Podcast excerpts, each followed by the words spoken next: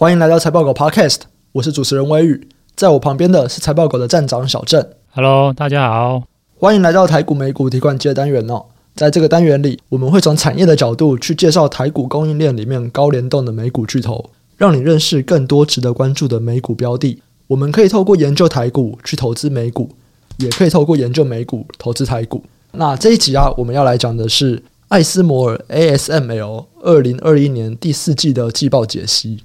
啊，其实这个是我们第二次录音了。我们我们前面整整录了一个小时啊，结果那个音档没有上传完成啊，全部都消失了。真的是干，还是一样快速的来简介一下艾斯摩尔这间公司。艾斯摩尔啊，是半导体设备的五巨头之一。那它主要的产品就是曝光机，这个曝光机可以说是现在人人在抢的啊。包含说像台积电啊、三星啊、Intel 啊、美光，他们只要想要发展先进制程，不管是这逻辑 IC 或者在记忆体这边，他们都需要去抢艾斯摩尔最新的这个 EUV 的设备。所以可以知道，就艾斯摩尔其实现在在半导体产业是扮演这个非常关键的角色。那为什么我们需要去关注艾斯摩尔这间公司呢？主要就是啊，半导体设备的营运是属于半导体循环的落后指标。所以，如果连半导体设备的营运都开始下滑了，就可以明确的表示半导体的景气走向衰退。所以，关心台积电啊、联发科、联电等半导体公司的投资人都应该要去关心一下艾斯摩尔的营运状况。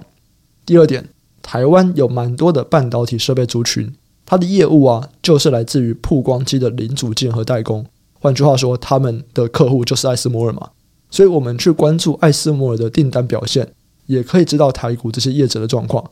所以如果我们是在看台股的半导体设备，那我们也应该去关心一下艾斯摩尔。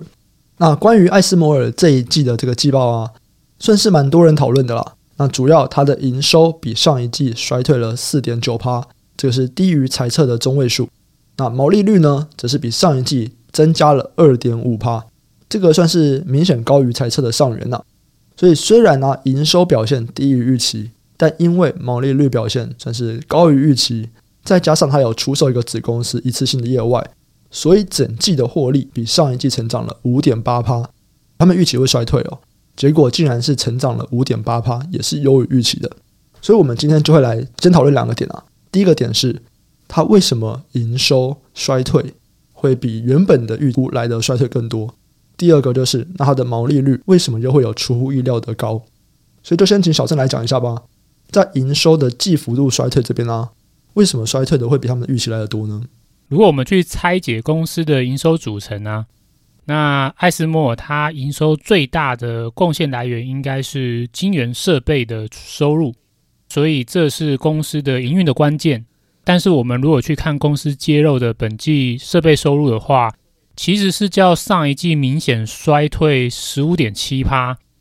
这个也比公司原先预期的还要再少十二趴，所以我们可以看到，就是说设备收入的衰退幅度是比整体公司的营收衰退幅度还要大，所以设备收入的衰退就是这一季营收不如预期的一个主要原因。至于为什么它的设备收入会不如预期，以公司的观点来看的话，公司认为问题不在需求，需求依然非常的强劲。只是说，因为公司在第三季就有提到说，下半年这个物流不顺、供应链晶片短缺、组件短缺，都会影响到他们的出货的状况。因此，他们在上一季原先预期有大概三亿欧元的 DUV 设备营收，会赶不及在今年出货，那会递延到二二年，就是今年才能认列。可是由于供应链的短缺状况，到第四季比他们预期的严重状况还要再严重，因此目前他们统计的递延认列的营收就扩大到八亿欧元，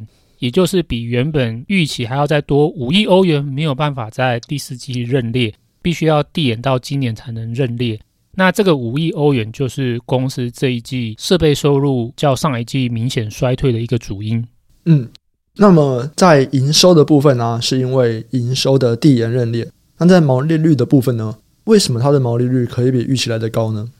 公司的毛利率比预期的高，那就会跟它另外一个营收来源有关。已安装的设备的维护、升级服务收入，其实是比他们原先预期的高了四亿欧元。这个四亿欧元刚好就抵消掉部分前面设备收入出货必须要递延到今年的一个状况。那另外就是说，这个升级服务啊，还有更多的是属于软体升级收入。那软体升级收入，它几乎是一个非常非常高毛利率的一个收入来源。这个多了四亿欧元的软体升级收入，那就让它的毛利率得以大幅的提升，导致它最后的净利还是比上一季成长。只是说，公司如果在展望今年的话，他认为就是这么高额的软体升级收入，应该是只会仅止于上一季的状况了。接下来的话，应该是没有办法再持续有这么高的软体升级收入。我们应该把它视为是去年第四季的特殊状况，不应该预期接下来的几季还能够有如此高的软体收入，或者是有这么高的毛利率。也因此，其实公司在今年全年的毛利率展望，它还是回归到一个比较合理的水平吧，大概是在五十二趴上下的一个水准。那这边有一个问题啊，就是关于设备的维护啊，或者是升级。它听起来不是应该是排成好的吗？为什么会有比预期来的好这件事情？因为你卖多少设备，有哪些设备，什么时候需要定期维护，感觉起来都是已经事先知道的啊。公司怎么样去处理他们的内部的这些订单的细节，我并没有那么清楚，所以我只能提出一些我的猜测的观点。第一个就是比较官方或者是比较正式一点的说法，就是其实这个升级收入啊。它不纯粹只是一个维护性的一个收入，它其实更多而言是出自于就是客户目前产能供不应求，因为过去这两年半导体的状况就是供不应求嘛，所以大家都希望提升产能。那提升产能的话有两种方式，第一种就是我就是购买新设备，可是我们在之前聊也提到，就是说目前就是属于供不应求嘛，这些设备商他们自己的产能也不足以满足下游的扩厂需求，他们自己也在慢慢扩厂。就是要买新设备来增加产能，它的幅度有限，或者说并不是每一个公司它都能够跟它的上游顺利买到设备，能够去升级。那还有另外一种方式的话，那就是我让既有的设备的产能也可以增加。那这个类型的就是产能增加，它就包含在我们刚刚提到的以安装设备维护或者是升级服务收入的范畴里面。所以今天很多客户在去年去做所谓的已安装设备的升级服务，它并不是只是说哦维护既有的机型运作正常，更多的是因为他们希望透过升级来增加他们既有设备的运作产能。因为艾斯摩尔的这个升级收入可能有包含一些像内部的一些零组件啊，或者是说甚至内部一些运作的一些软硬体的城市各方面都已经升级了，它可以让你的既有设备产出效率是可以比之前更高的。这样子的话，就可以让既有的设备经过升级之后，它的产出、它的产能也可以提升。因此，更多的软体或者是硬体的升级服务，主要是因为客户他们希望他们能够增加他们的产能，而因此跟公司订阅吧，或者是说请他们来协助他们做个提升。嗯，所以这跟我们传统认知到就是说，哦，这种就是定时的什么维护啊、升级服务，这个概念有点不太一样。这个是比较正面的观点呢、啊。那当然，另外一种可能，我也就不排除，就是说，诶，公司可能也许有一些在会计上的一些营收的操作嘛，对，你看那么神秘，就是刚好，诶，设备收入这边递也多了五亿，诶，软体服务这边就多了四亿，诶，怎么那么刚好？这个就我们外人也不知道啦，嗯，对啊，总之就是说，嗯，总之就是这么刚好，就是设备收入往下的时候，诶，刚好就是软体升级收入刚好就往上，那这样子就让他们这一季整体的获利不至于明显衰退。好。那讲完第四季啊，我们接下来要来看二零二二年的第一季财务预测。关于二零二二年第一季，公司给财务预测是说，Q1 的营收啊是衰退，不只是季衰退高达三十一点九趴，它也会比去年同期衰退了二十二趴。其实这个衰退幅度算是蛮大的哦。那毛利率啊也预期会降到四十九趴，这个是五季以来的最低数字。那关于这个东西，其实就蛮多人在讨论的嘛，所以我们还是来讲一下，说，诶，关于公司对于今年第一季的财务预测，他认为会大幅衰退。那这部分他们是怎么讲的呢？第一季就有这么大的衰退，可是我们去年还是预期就是艾斯摩尔今年会成长十五趴嘛？对。那这样子是不是说，诶，有可能就是我们的预期是错误了？有可能公司今年就是下滑或衰退的幅度可能会不同于我们原本成长的预期呢？那我们先来看看公司的说法好了。那公司对于自己今年第一季为什么预期会有这么大的衰退？其实公司表示说，如果你今天不是看会计营收啊，你如果今天是看他们实际的设备出货啊，其实还是成长的。不管是叫上一季，或是叫去年同期，它都是成长的。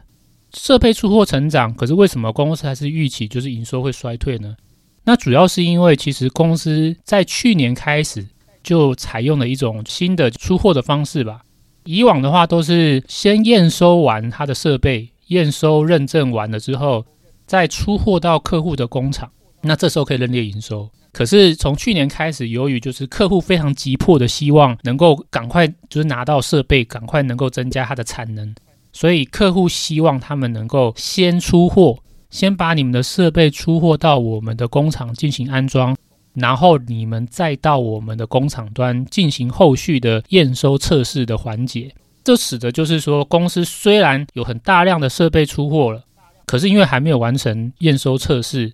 因此他们没有办法在这一季顺利的认列成营收。那如果根据公司的说法，这有将近二十亿欧元的这个设备的产值。其实是因为这个因素导致无法在这一季认列成营收，可是这个营收不是消失，它还是有出货给客户，所以公司预期是在后续的季度才会认列，要等到他们在后续的季度在客户的工厂完成了验收测试，那就可以认列了。因此，就是公司并不认为是有很大的负面的观点的，公司认为说这个只是营收会递延到后续认列。所以他们对于全年的营收的展望还是维持着成长的，甚至他们给的成长率的目标是二十趴的营收成长，这就代表他们觉得第一季应该会是全年的最低点了，后续的第二季、第三季或第四季营收都会有明显的上升。那关于刚刚讲的延迟认证这件事情啊，其实我们也是有听到艾斯摩尔内部的人，就是在台湾的人有跟我们讲说，这个主要还是跟疫情有关啊。因为疫情的原因，所以艾斯摩尔他们没有办法很容易的到客户的工厂里面去进行验收，那就变成说，他们其实把机器交给客户以后，因为他们没办法去验收的原因，会导致他们没有办法马上的去认列营收。这个也是一个我们听到的一个观点呐。那当然，最近在艾斯摩尔的这季季报法说会结束以后，那知名的这个半导体分析师陆行之也有表达他的意见嘛。他的说法是，他有点难理解为什么会有这件事情。就是，诶，你怎么会机台都给了客户，但是你竟然没有办法叫客户给钱，或者你竟然没有办法认列营收？他说他怎么听都觉得不合理这样子。所以你这边的看法是你还是觉得公司讲的应该没有错，就是因为他们换了一个方式，顺序不一样的原因，会导致他们验收的速度往后移，然后导致他们营收认列的时间点会往后移。大致上，我觉得是我可以接受了，因为我觉得我们重点是要看一个就是中长期嘛。对不对？嗯，我们先来看好，就是说，到底公司这种递延营收，或者说配合客户先出货后验收后认列营收，这到底合不合理？我觉得想一想，我觉得是合理的，因为我们要看一下艾斯摩尔，它现在最重要的营收是 EUV 嘛。那其实它 EUV 的营收其实是几乎是高度集中在前两或前三大客户吧。台积电一定就是最大嘛，就是五成的 EUV 都是台积电买走嘛，剩下再来就是三星吧。其他的可能就有包含像 Intel 啊、海力士啊、美光，那这个就是剩余的部分可能是他们的订购。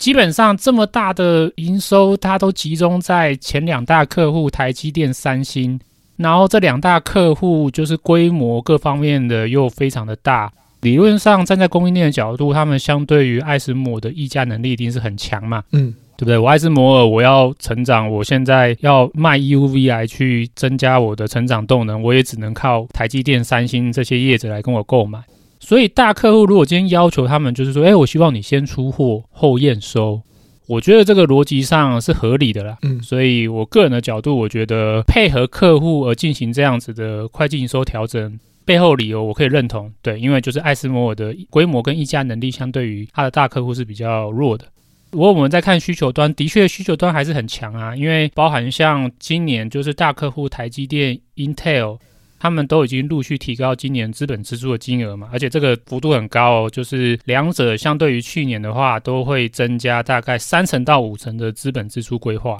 这个资本支出一定最大部分就是去买设备嘛。那晶圆设备里面这个曝光机又几乎是艾斯摩尔独占，他不跟艾斯摩尔买，他也没有办法跟别人买。客户的需求这么强，我认为要去担心说，哦，艾斯摩尔的说法是不是其实是在掩盖，其实需求就是很疲软。这个我倒觉得是应该是不至于啊。所以我觉得公司目前最重要的问题不是需求面。那若不是需求面，是供给面的话，那公司因为配合客户而必须要做一些出货上的一些流程的调整，我觉得是可以接受。因为重点是在，如果我们把这个时间区间拉长两到三年的角度来看吧。其实这一个就是短期的出货的递延挪移，是不影响你两三年整体的营收的这个平均状况。了解。那刚刚也有提到啊，你说需求很强嘛，那就带到我们下一个问题哦。像 Intel 啊，它有预告接下来的资本支出成长大概有到三十五趴。那台积电他们二零二二的资本支出规划也是成长了三十三趴。那为什么艾斯摩尔对于自己的营收展望却没有上调，还是维持在二十趴呢？我们先来回顾一下，好，我们上一季在对艾斯摩尔今年的成长展望，我们就有提到说，我们预估它今年的营收成长是十五趴嘛，嗯，原先预估啦，今年营收可以来到大概两百一十五亿欧元上下的水准。可是我们看到就是说，诶，最后就是艾斯莫他自己给的就是全年的营收展望，他是抓大概较去年成长二十趴，实际的金额大概就是两百二十三亿欧元。那这其实跟我们的预估相差不远嘛，它大概它的预估比我们高大概三点七趴，而且我们要去看哦，就是说我们在之前的在谈论它的 Q 四营运，我们有提到说公司其实是有八亿欧元的 DUV 设备营收是会递延到今年认列嘛，所以代表说它预估了这个两百二十三亿欧元啊，这个之中有八亿欧元其实原本应该是要在去年认列的，只是因为来不及认列递延到今年，所以才会在今年贡献八亿欧元的营收。所以，我们把这个部分排除的话，其实代表公司原本抓的二零二二年的营收规模，差不多抓的就是在两百一十五亿欧元上下。其实就跟我们的预估是相去不远。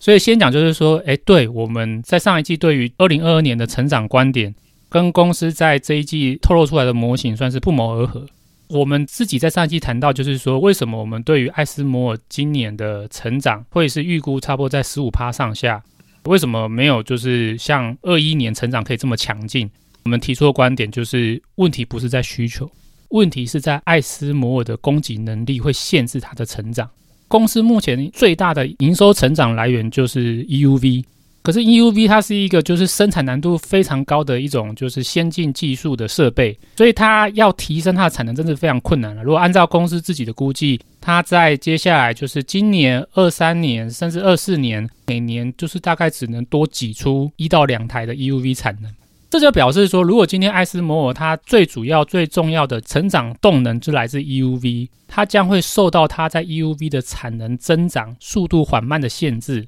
导致它无法很高速的成长。以我的观点来看啊，就是说，为什么今天下游客户的资本支出纷纷拉高了，艾斯摩尔它还是维持着就是跟我们原本预估相去不远的，就是十五趴，或者是加上递延营收之后是二十趴的营收成长。主要的关键就是在于，就是公司的 EUV 的产能没有办法配合客户的需求同步提升。因此，我觉得呃，艾斯摩尔对于它这样营收的展望，我觉得是合理。那也符合我们之前的观点，就是艾斯摩尔接下来两年它的成长最大的瓶颈，或者是我们投资人如果投资艾斯摩尔需要关注的话，重点就要放在它的产能的增长到底能不能加速，能不能优于预期。那我们前面有提到陆行之有发表他的观点嘛？他的观点比较是偏向于说，艾斯摩尔认为成长二十趴的原因来自于需求可能没有大家想的那么好，可能会有一些地方会卡住这样子。但你的观点比较偏向于，其需求就是很好，没有问题。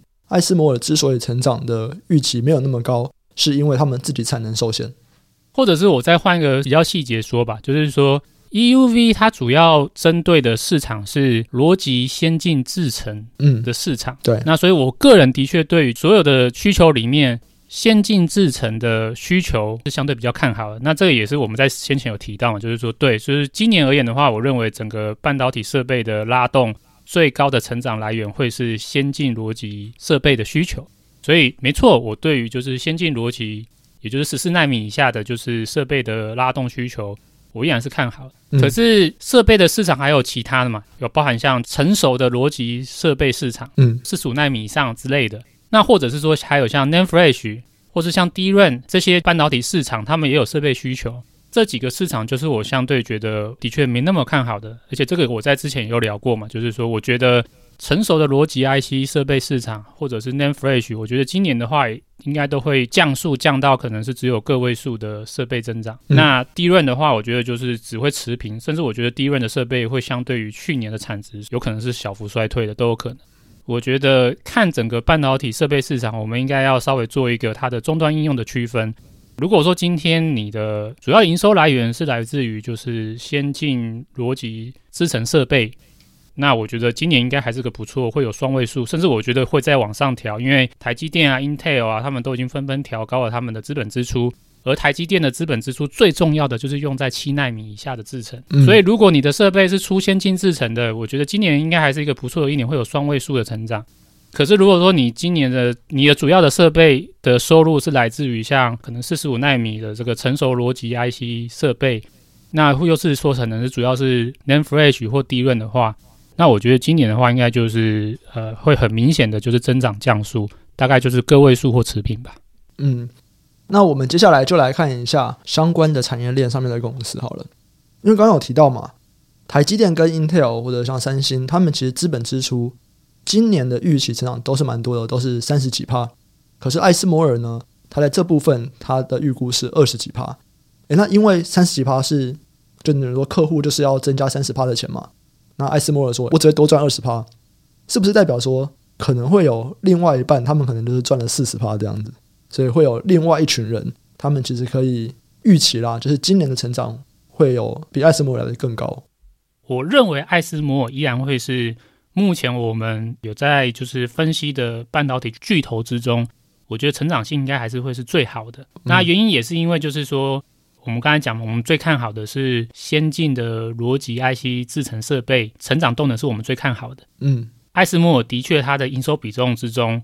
先进逻辑 IC 制程相对于对手而言是比重是高很多的，嗯，那所以艾斯摩尔我觉得是最能够受惠这一个需求，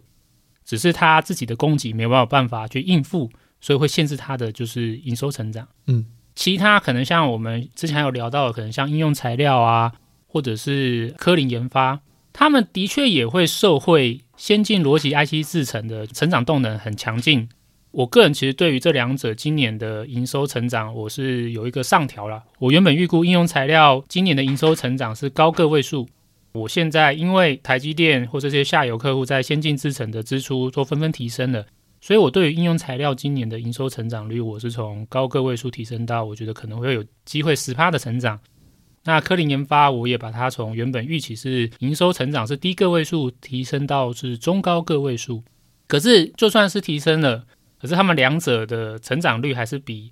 艾斯摩尔的十五到二十趴还是要低的。嗯，那主要就是因为这两者啊，他们有很大的比重不是来自于先进逻辑 IC 制成的设备。如果像科林研发啦，它有非常高的比重，超过我记得是六成吧，六成都是来自于就是机体市场，最大是 n Flash 嘛，其实是低润。而它剩下的营收比重之中，又有部分会是来自于就是成熟的逻辑 IC 制程设备，所以这样来看的话，就是由于它的营收比重之中，还是有很多是我们认为是比较低成长的应用市场的设备，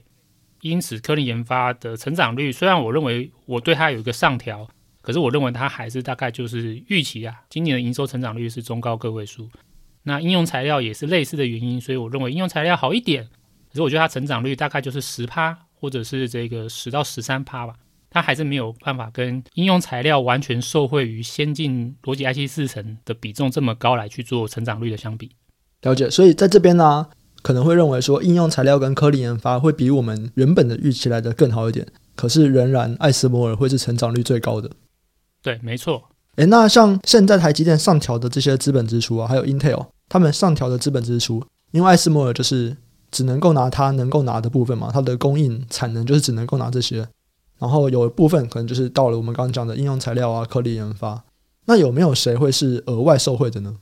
就是那些钱到底跑去哪里了？以我观点来看啊，就是有几个可能呢、啊。那当然，第一个就是说，这些业者他们主要都是前端晶圆厂嘛，嗯，所以他们最重要的是购买就是晶圆制造设备嘛。对。可是晶圆制造设备，晶圆的制造流程里面，它又不是只有曝光。它还有很多环节嘛，像它有这个薄膜沉积啊，还有蚀刻啊，这个清洗各方面的研磨，这些资本支出其实基本上他也会去买对应的这些其他的制成流程环节所需的设备。只是说今天艾斯摩尔它的 EUV 没有办法再进一步成长，是因为 EUV 的生产是非常非常困难的。相较于其他可能像是蚀刻或者是研磨或者是呃薄膜沉积，他们的就是制造难度可能没有像 EUV 这么难，所以他们也许在供给的成长上面会比就是 EUV 相对来的可能也许是好一点。诶，那像这样子，其他如果是你是专注在像蚀刻啊或者是薄膜沉积研磨的，就是设备的业者。的确就有可能能够比艾斯摩尔相对于客户拉高资本支出，就享受到更高的一个成长性。嗯，对。那所以这是第一个，我认为就是说这么高的资本支出，除了曝光机之外，其他的晶圆制成流程的设备，我觉得都可以受惠。嗯，那第二个就是说，因为这些资本支出，它的重点仍然是在买先进制成的相关的设备嘛。那这些先进制程的很多的，其实公司的规划都是一个可能四到五年 roadmap 嘛。像我们看台积电，它都已经预期，就是说它的可能就是三纳米、两纳米，它都预期可能是到不知道到几年，它的目标是要就是在那一年要进行量产或者是测试。那我们看 Intel 也是嘛，Intel 就是对它自己的这个什么七纳米、五纳米都已经规划到二零二五年之后了。对，所以这些客户他们可能今天跟上游去做采购，它不是为了今年的产能。它可能已经是预先为了明年、后年，甚至大后年之后的产能规划而预先购买，所以也因此我们会发现一个现象，就是说我虽然资本支出这么高，它并不是完全贡献在今年的产能，它可能是为了明后年的未来去做预先采购，那这也会导致就是呃资本支出拉高来去做对应的设备采购。对，那第三个可能的话，就是其实除了设备购买之外，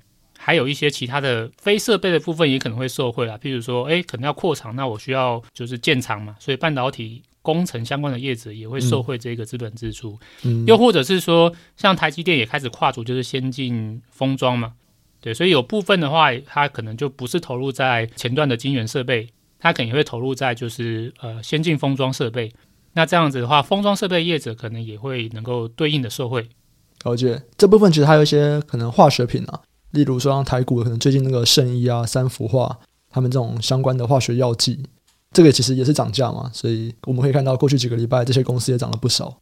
不过这应该不会算在资本支出啦。哦，对对，看情况啦，就是说，哦，如果他说今天这是公司是什么自己有建一个什么就是储存槽，嗯之类的，嗯、也许 OK，他会因为这个需求去盖这个储存槽，嗯，对，要不然这个这个材料的话，应该就是反映在一般的就是变动成本上吧。嗯，好。那前面中游的讲完了，我们接下来来看看上游的部分。因为上游就像我们一开始提到的嘛，台湾其实有蛮多的设备零组件厂商或者是代工族群，他们也都会跟这个曝光机的制造相关。所以我们现在看完这个艾斯摩尔的预测啊，对于台股这边相关的供应链，我们的看法会有怎么样的转变吗？台湾其实有不少业者都是应用材料还有艾斯摩尔的供应链的协力商嘛。所以就是说，基本上你的客户的状况是怎么样，就大致反映你上游的营收或者是未来的营运展望的概况了。嗯，那其实我们刚才有提到嘛，就是说，艾斯摩尔虽然的确是受到产能限制，它的成长力道受限，可是其他可能像应用材料或者是科林研发，我的观点的话，就是我觉得它的确相较于艾斯摩尔吧，它可能有比较高一点的空间，能够受惠到就是下游台积电啊、Intel 客户的资本支出上调。所以，我个人对就是应用材料或科林研发今年的营收成长性展望，我有做个上调。以此来类比的话，那就对。所以我对于台湾上游的这些就是协力商、设备供应商，我个人也是认为，的确也会受惠客户上调他们的营运的展望，也会比我原先预期的好。那所以啊、呃，我个人觉得，总之就是会同步受惠啊。那这是第一个点。那第二个点的话，就是说。成长归成长嘛，可是问题是，如果你今天是站在投资的角度的话，还有另外一个很大的重点是估值嘛，就是这些公司的估值到底现在是贵还是便宜嘛？我们之前在十一月三十号应用材料上一季季报的解析之中，我们其实有提到嘛，就是我个人认为，就是相较于这些美日设备的巨头啊，台湾的设备业者的估值有点明显偏低。虽然同样是面对今年可能成长趋缓，可是因为台湾的设备商。它的估值明显偏低，所以它可能下跌的风险比较低，比较抗跌。那如果我们观察，就是从去年十一月三十号到现在，台湾的设备商和美股这些设备巨头他们的股价表现呢，我觉得的确有符合我们原本的观点，它的确真的是相对抗跌。像台湾的这些像祥敏啊、金鼎啊、瑞宇啊，其实从去年十一月到现在，可能其实股价是不跌，反而是涨的。可是像艾斯摩尔啊，或者是应用材料啊，或者是这个科林研发，其实他们的股价大概都是跌差不多八到十二趴吧。所以这个显示说，哎，对，其实估值高低仍然是在这个市场上面产生效用的。只是说，虽然经过这样子，台股设备商往上涨，艾斯摩尔啊，或者是美日这些巨头往下跌，可是到现在来看，其实台股的不少设备公司的估值依然是低于美股巨头的。所以我觉得，如果是站在估值的角度的话，投资人也许我觉得台股的设备业者是个可以关注的部分，因为它会受惠，就是下游和它的客户的，就是今年成长性上调，它的成长性也可以上调。可是它到目前为止，它的平均的估值还是比这些就是欧美日设备巨头的估值还要来得低。如果是我啦，与其就说硬要就是在这些估值已经很高的美股巨头之中去找可以投资的标的。我觉得我可能反而会在台股之中去寻找那些我认为就是估值是相对低估的标的吧。好，所以关于台湾这些设备零组件代工厂，他们可能啊，今年的表现会比原本的预期来的更好。那你的想法是说，台湾这边的估值相对于欧美日的巨头，台湾的估值是相对低的，所以可能下面比较有沉，然后上涨空间也比较大。对，没错。好，那以上啊就是我们对艾斯摩尔最新这一季季报的一些观点。那接下来啊，我们还是要来聊一下财报狗在争前端工程师。就像我上一集里面有提到的，财报狗的工作文化其实算是蛮弹性的一个文化了。我们每个礼拜三的早上要进办公室开会，但其他的时间呢，不管是上班时间或者是上班的地点，其实都是非常弹性的。你可以自己决定你的上班时间，你可以自己决定你的上班地点。你要在家、在咖啡厅啊、在饭店啊，就是都可以这样子。那我们也有将这项资讯发在各个我们想到的渠道嘛。其中，我们现在就要来回答一些我们发在 PTT，然后有一些问题，我们就来回答这些疑问。那第一个疑问呢，是我们之前每一次发招募讯息，一定都会有的一个问题啦，就是，哎，你们投资那么厉害，干嘛还要上班？是很简单嘛，那就是我没有在上班啊，干我当老板啊，就是这样啊，我在烧钱呐，我连薪水都没有，就这么简单。这应该算是就有回答到这个问题吧。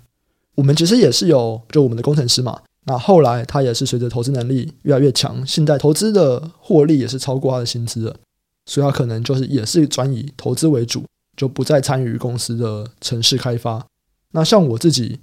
虽然我的投资获利也是比薪水来的多了，但是我觉得做产品有趣，所以我还是在工作这样子。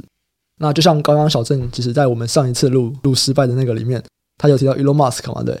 人家一周工作一百个小时，对啊，他已经是对啊，已经是最有钱的人之一了，对不对？他也是每周工作一百个小时，对啊，我都感到惭愧了，干，我真的太惭愧了。就是对于有钱以后的生活，其实每个人追求的不一样，不是每个人都在追求就是游山玩水啊，吃好吃的，还是有很多人就是想要去完成自己某种自我实现，想要做一些产品的东西。这就是第一个问题，就是如果真的投资很厉害，干嘛还要工作？干嘛还要上班？就是我们有我们自己的追求了。好，那下一个问题是说，希望贵公司不要发无声卡，要多一点回馈。那关于这个问题，小郑要怎么回答吗？我应该都是至少一定会发一个制式的感谢信啊，我们不会完全无声卡。所以说，哎，如果这个朋友有有投过我们，然后有发现我们没有回，那真的有可能是，也许是我们漏掉了。那我可能要先说个抱歉。可是我的印象中，因为我们其实这个东西就是其他的 member 也会提醒我说，我有没有回信什么，所以理论上我们的正常的流程是一定都会回信，就算是一个制式感谢信，我们一定都会回的，对啊，所以基本上是一定会回，所以代表就是说，如果你投的话，理论上是不是有机会进入到下一阶段，或者说我们有没有机会来邀请你的话，我们都一定会给一个明确的回应，要或不要，或是什么时间。那关于他后面的问题，就是希望可以多一点回馈这件事情，你有什么想法吗？我先说，就是说，的确，我们公司或是我个人啊，在这边的一个制定的原则就是说，如果你不特别问，我是不会回给你太多讯息的。这个东西有点微妙啊，就是说，很多人那可能一下说，哦，我的这个心胸很宽大，你尽量来吧，不管是什么样的评语，我都接受。可是其实根据我们实际的例子啊，后来如果真的就是有回一些，就是我们真的很诚实的观点，其实也是有一些人看起来就是不是很开心的感觉啊。嗯，有时候说实话，反而就是也不是大家这么爱听呢、啊。啊，我先说这个实话也不代表什么，因为这个实话其实说实话就是一个很主观的观点，因为我们这个是一个招募嘛，我们是一群就是人组成的一个团队嘛。所以每个人都会每个人主观的观点，所以我们的观点不代表是说我们在批评你，或者是说你可能客观上被认定什么叫很差什么没有，就纯粹就是说某些角度的上面站在我们自己团队组成考量，我们主观的判定就是说，诶，你目前的各方面也许不是那么适合我们团队，或者是说其实我觉得你可能有其他更适合你的团队值得你去追寻。可是这个东西如果硬要讲出来的话，有些人可能会把它认为是针对他们个人的，就是能力啊，或者是个性，再提出一些质疑什么的。所以为了避免就是这样子纷纷扰扰，对，而且面试之缘分嘛，对啊，我们没有必要把它弄得那么难看。所以基本上，如果你没有特别要求，我们是不会特别去回给你，就是我们内部的最后的评估考量的一些内容细节。可是如果说你今天有回信说，我就是一个心胸宽大的人，没问题，来吧，你告诉我，就说你们的想法，我们真的都会非常认真的，就是回给你的。就是如果有抽过，就是我们回应的有要求这个东西，可以看到，就是我们回的真的是非常的细节，非常多的内容。我们的工程师或者是我们的评估者，真的是很认真的把他们的想法全部都是写出来，坦诚的告诉你，对啊，所以我们预设就是不会给太多回馈。可是如果你真的百般的要求，我们会很认真的回应你。好。那下一个问题是关于我们使用的架构，因为我们的前端架构是使用 Vue 这个框架嘛。那 PTT 底下就有人说啊，Vue 是中国人的发明，有台湾价值的公司都不应该使用。那小曾有什么想法吗？这个想法先讲，我先讲很奇怪啊，对啊，因为你生活中用的所有日用品，你要说完全不用中国的，好像已经不太可能。对，所以我觉得这个好吧，如果你真的是有一个这么政治立场洁癖的人，那我觉得也许那就财报狗可能不是很适合你吧。因为你进来，也许你还要听到一些不一样的声音。因为我们公司并不是一个会在政治立场去限制别人的人呐、啊，所以你进来，也许你会听到很多你不喜欢的声音。应该是也还好啦，就以目前的观点来说，未来不一定。对啊，对啊，对啊，就是说我我不可能在身材上面去要求说，哎，我们要求只能具备台湾价值的人进来哦，看我会被劳工局告吧。对，不过只能说我们公司每一台 Mac 都是中国寄过来的。对啊，对啊，对啊，对啊，我们，因为我们公司是普遍用 MacBook 嘛，对，全部都是中国寄过来的。对啊，对啊，如果按照这样规则干，我们我们都是没台湾价值的人啊，我们都在拿 Mac，都在拿 iPhone，干妈的都是一群就是不爱台湾的人呐、啊。对啊，所以如果你很介意这点，我真的觉得那你就是不要。嗯，可是我觉得他会不会背后是在反映某一个问题，就是在担心说，哎，我们用一个中国人写的城市码的架构。会不会让我们不管在稳定性啊，或者是在治安上面会有些疑虑呢？其实说实话，Vue 它就是一个开源的，而且它的这个主要城市码还是架在一个就是不是中国的外国的地方，全世界的人都可以上去，就是去开源上面去贡献去跟编辑。所以它如果真的有问题的话，那应该也大家早就发现了。就是其实过去有类似的例子嘛，就是说呃，真的有人在某些开源专案上面就是被看出来说，哎，你这城市码在干嘛？这城市码为什么会发送一些东西到一些奇怪的 server？对吧？所以这个东西就是它已经是一个很开源的东西了，所以我个人认为这个风险很小啦。对啊，对啊，对啊，而且又不是只有我们在用，很多就是最讨厌中国的美国的很多公司也在用啊。嗯，对，美国又讨厌中国吗？嗯，好啦，就是地缘政治上有一些立场嘛。可是你看美国公司还是很多在用 Vue 啊，他们都没在怕，那我们干嘛怕？嗯，对啊。所以就我的角度，我觉得如果你是针对 Vue 的治安的问题上面的话，我认为 Vue 的这个开源的框架在治安上的问题，我个人认为是没有很大了。那最后一题哦，就是我们有一个作业嘛，那作业必须要使用 View，这样子是不是不用 View 的都没有办法应征？不是，对。那我先讲，就是其实我们当初在设计这个作业啊，我们就已经考虑到会有非常高的比重，甚至高于 View 的比重的人员来去跟我们做应征，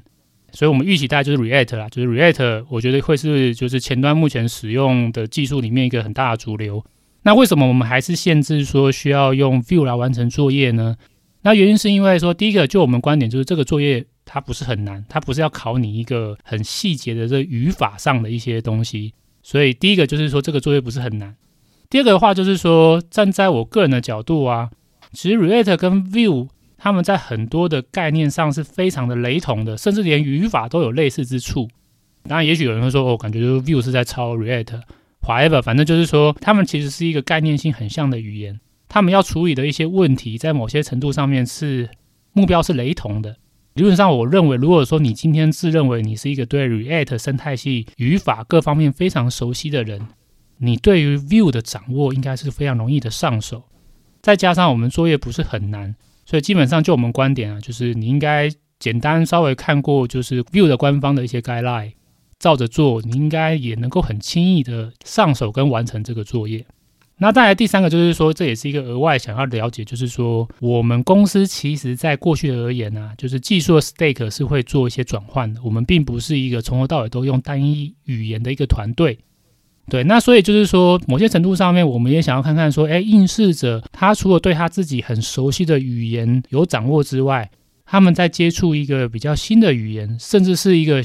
Vue 跟 React 这两个就已经这么相似的语言，他们在。理解学习上，他们的表现是如何？所以我们也想要利用这一个简单的专案来做一个额外的观察吧。嗯，这个大概就是我们考量之后，我们觉得还是想要请应试者来用 View 来实作作业的几个观点。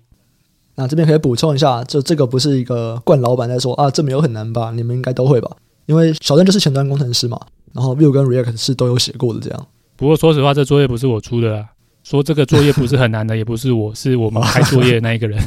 那如果是叫你写，你会觉得很困难吗？嗯，好问题，我没有真的去写过，我只是看过，我觉得嗯可以理解你说的，我可以接受，大概就这样。好，对，所以以上啊就是关于一些招募的 Q&A。那如果有任何人对于我们招募前端工程师还有什么问题的，也欢迎就是在各个你看到地方，Podcast 啊、粉丝团啊、社团啊留言，我们也都尽量询问。啊，也欢迎各位前端的大大们一起来加入财报狗团队，然后让我们开发更多对投资有帮助的功能，也可以一起来聊投资什么的。我们团队很多人其实加进来以前都是完全不懂投资的啦，所以也不用觉得说，诶，是不是要有一些投资上的知识或技能，也是完全不用。诶，虽然我觉得会听我们 Podcast 的，应该都是对投资关心的吧？这句话感觉放在 Podcast 也是有点奇怪。好，反正就是欢迎各位前端的大大们来应征，相关的资料啊，你可以在 Podcast 的简介。在我们粉丝团，在财报狗网站上面都可以看到。没错，投资交给我们，开发交给你们，来吧。哦，对，小郑会定期在里面报标的，这样。哎，不用啊，不是看办公室有很多纷乱的讯息到处传吗？对了，办公室也有办公室的标的，现在已经感觉有一种古有色的感觉了。对，现在因为在财报狗学院那边，其实每天都有蛮多的人，所以。目前办公室，你如果想要找人聊投资，想要聊股票，想要聊说，诶，最近有什么可以买？诶，办公室也是一大堆人可以问。对，没错。啊，小郑也会定期在我们 Slack 里面，也会去讲一些他觉得比较有把握的一些机会，这样子。应该啦。好，那以上啊就是我们这节内容。喜欢的听众朋友，记得按下订阅，并且分享给你的亲朋好友。如果想要找平台讨论投资问题的，可以上 Facebook 搜寻“财报狗智囊团”。这是财报狗的 Facebook 社团，我们也会在社团中分享我们的看法，还有 Podcast 延伸讨论。那这集就先到这边，下集再见，拜拜，拜拜。